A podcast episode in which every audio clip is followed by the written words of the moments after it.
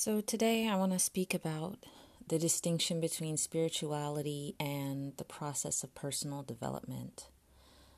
The reason why this is something that I wanted to touch on because it's kind of a conflict that arises that isn't really named, but it's something that I find a lot of people, including myself, have come up against on the journey, you know. So, looking at being in a difficult situation, going through some kind of struggle, trial, whether it's someone's mental health, dealing with overcoming something financial and family, whatever it is, something that has to do with facing some part of yourself, dealing with an issue of some kind. And a lot of times, when you identify as a practicing Muslim, you want to look for the answers in religious contexts. So I want to ask scholars, I want to look at you know resources like videos and lectures. I'm looking in books, I'm talking to people who who I look up to, imams and so on and so forth. And you go through the process of asking these people to help you. So you're consulting them on your case or on whatever it is that you're dealing with.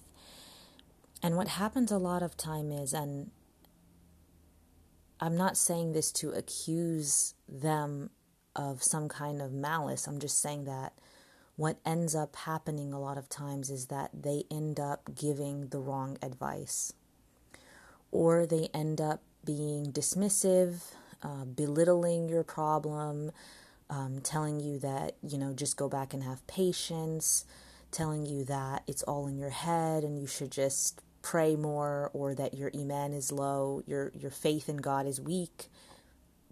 And this is why you're having these struggles and these issues.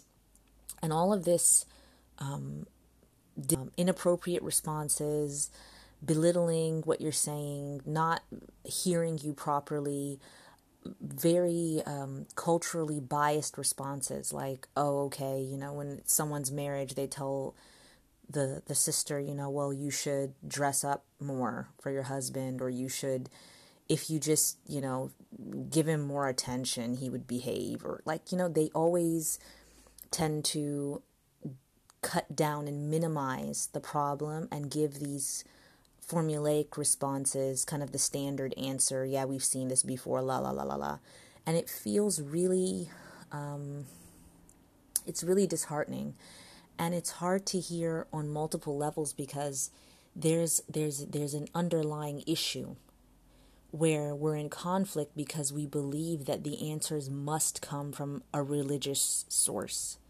So they need to come out of a mouth that's on top of a beard. Otherwise, a lot of people feel uncomfortable taking their answers or seeking advice from other sources.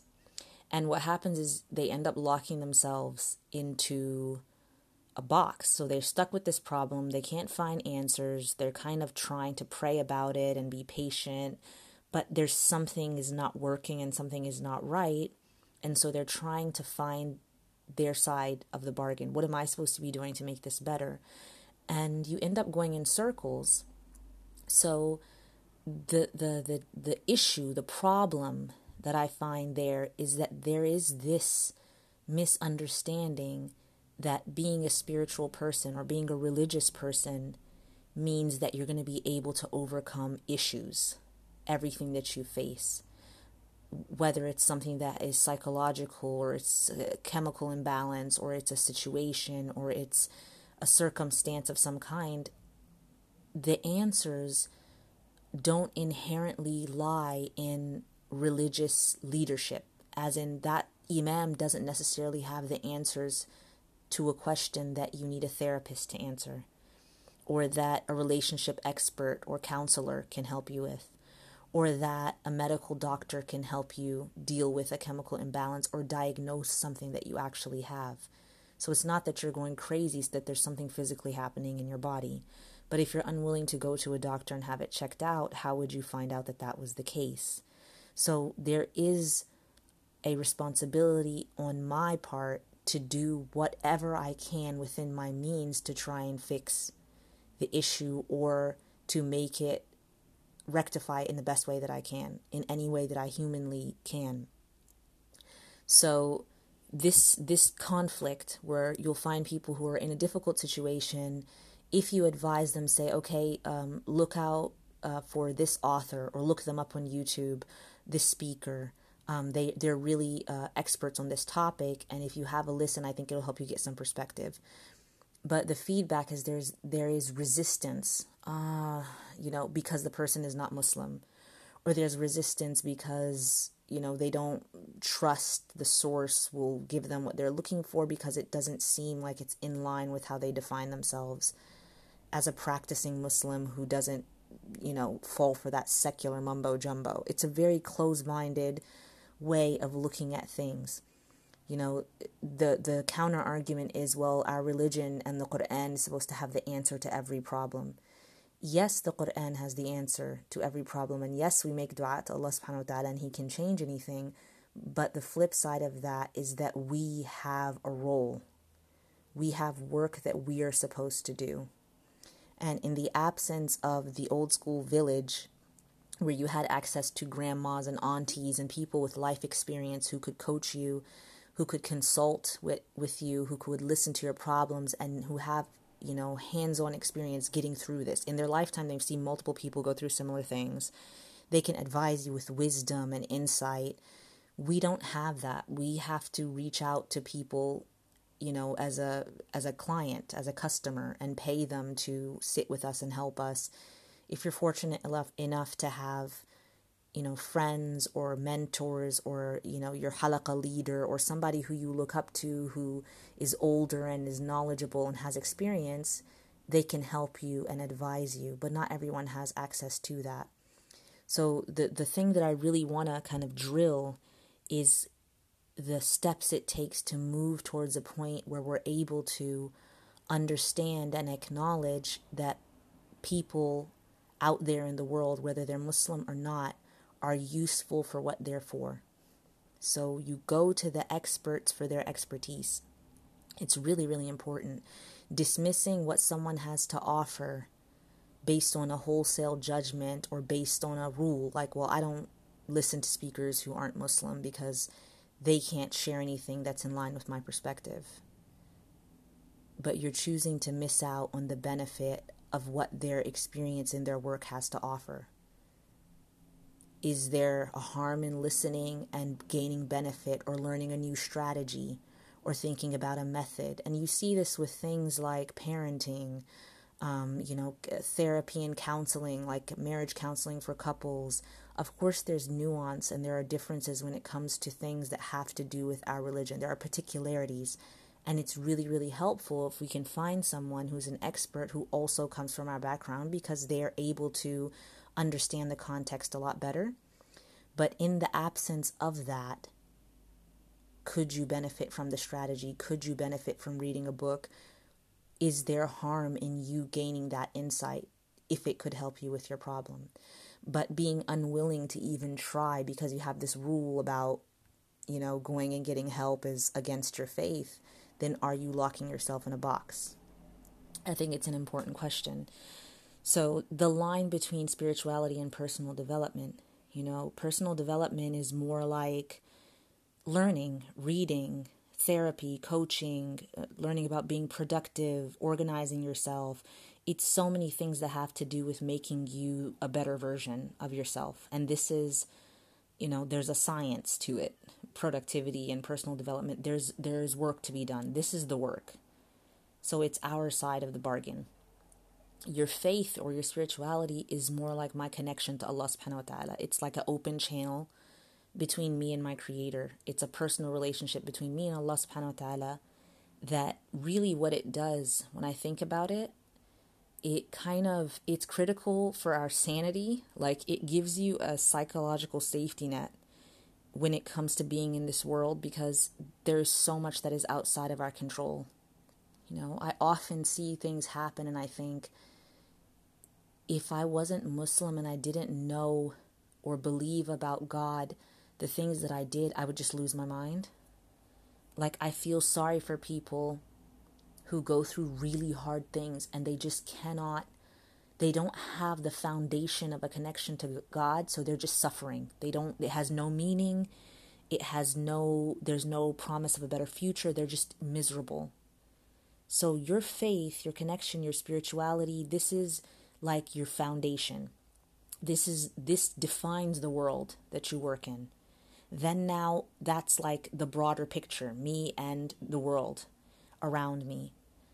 Then now my personal development is about filing down my own edges refining me individually as a person. And that's a different kind of work and it's a different kind of investment. It's a relationship with myself that i have to put in the work for if i want the results.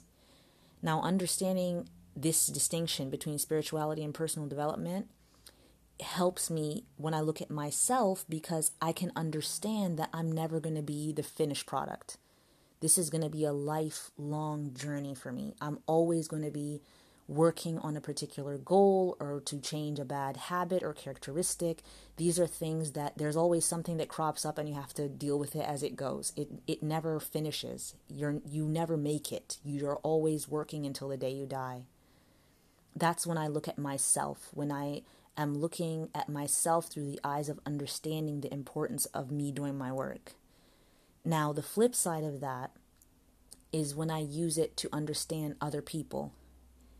Because understanding it about others leaves me with a more balanced perspective and it gives me the knowledge like I, I have this this clear understanding that a religious person or a person who has like a practicing religious exterior doesn't become exempt from being morally or emotionally corrupted in some way. And this is very, very important. That these are just this is just humanity. This is these are elements of being a human being that we all have to work on. There are no saints. And there's nobody who's exempt from needing to do the work. You cannot, you cannot bet on another human being and say, This person, I know them, I'm certain they would never do one, two, three. And you can't even bet your money on yourself because, as much as you think you know yourself, you, there are things you would swear you'd never do. You would swear you'd never say. The behaviors that, you know, you gave up many years ago, stuff that you said, you know, that's the old me. I don't do that anymore. I don't think that way. I don't live that way anymore. And you may well have changed. But there is the possibility at any time that if Allah subhanahu wa ta'ala chooses to test you in just the right place, and it's always precisely the things that will bring it out of you, you'll be tested in that way and you will see the reality that you're not who you thought you were. Not even close. And you'll have to accept that in reality, we know very little about ourselves. And that all along all of these you know this decade this 20 years where you've been you know on the straight and narrow it's not because you've changed and you made it. I am operating under allah subhanahu wa ta'ala's favor of covering my faults strictly. And he's allowed me to make any of the progress that i've made up until this point it's just been it's been grace it's been a gift. All it takes is the right circumstances, and you'll be showing colors you didn't know you had. And I'm not saying this to to beat you down or make you feel bad like oh all the progress was a waste but it's to help you see that you're still human. And that all of this really what it is it it's just a humbling lesson because we have this need for Allah subhanahu wa ta'ala's support it's an ongoing need and it teaches us to show gratitude for the progress, no matter how small.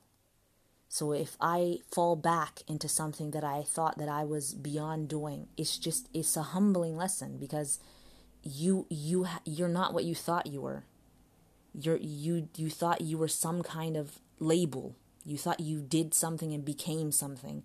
But Allah subhanahu wa ta'ala tests us and shows us. And it reminds me of the story of Adam alayhi salam and Iblis when uh, Shaitan was uh, with the angels when he used to worship Allah subhanahu wa ta'ala in the beginning before the creation of Adam. And when Adam alayhi salam was created and Allah subhanahu wa ta'ala told them to prostrate to Adam alayhi salam as a sign of respect, Iblis did not like it.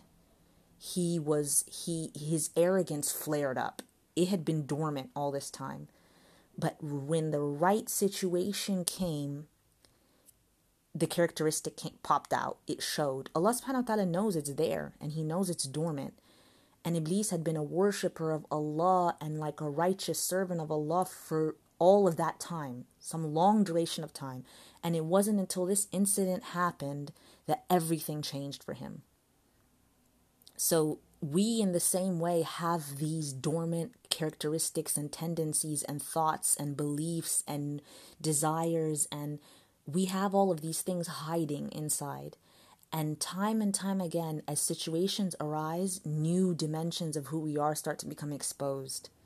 And it's humbling because you never know what tomorrow is going to bring and you never know what's going to come to the surface. It's just, it's an exercise in humbling yourself in front of Allah subhanahu wa ta'ala and praying for Him to cover your faults and help you through a test. And just before I close, this is really, really important when it comes to looking at other people. If you find yourself at any point on a moral high horse when it comes to something, or a religious kind of self righteous eye that you look at other people with, like, oh my gosh, they they've fallen so low or look at them where they were and look how they are now, or look how they dress, or look at the things they do. I would never. If you just think it, you don't even have to say it out loud. If this is the way that you're looking at other people, be careful. Be careful because you don't know what tomorrow will bring. And when the tests come, if you're tested with what that person is going through, you may fall way lower than they did and you might not make it back. So have that that that humility in front of Allah. Always pray that Allah subhanahu wa ta'ala keeps you steady and that Allah subhanahu wa ta'ala protects you from from afflictions and from terrible trials and that when the trials come work on trying to cultivate a relationship with Allah your spirituality this is the personal channel work on reinforcing it and building it because when the tests come and you are not who you think you are anymore, the one thing that is stable and steady is Allah subhanahu wa ta'ala. And if you can find your way back to Him every single time, then inshallah you'll never be lost. That's all I had to share on today's uh, podcast. Jazakumullah khairan for listening.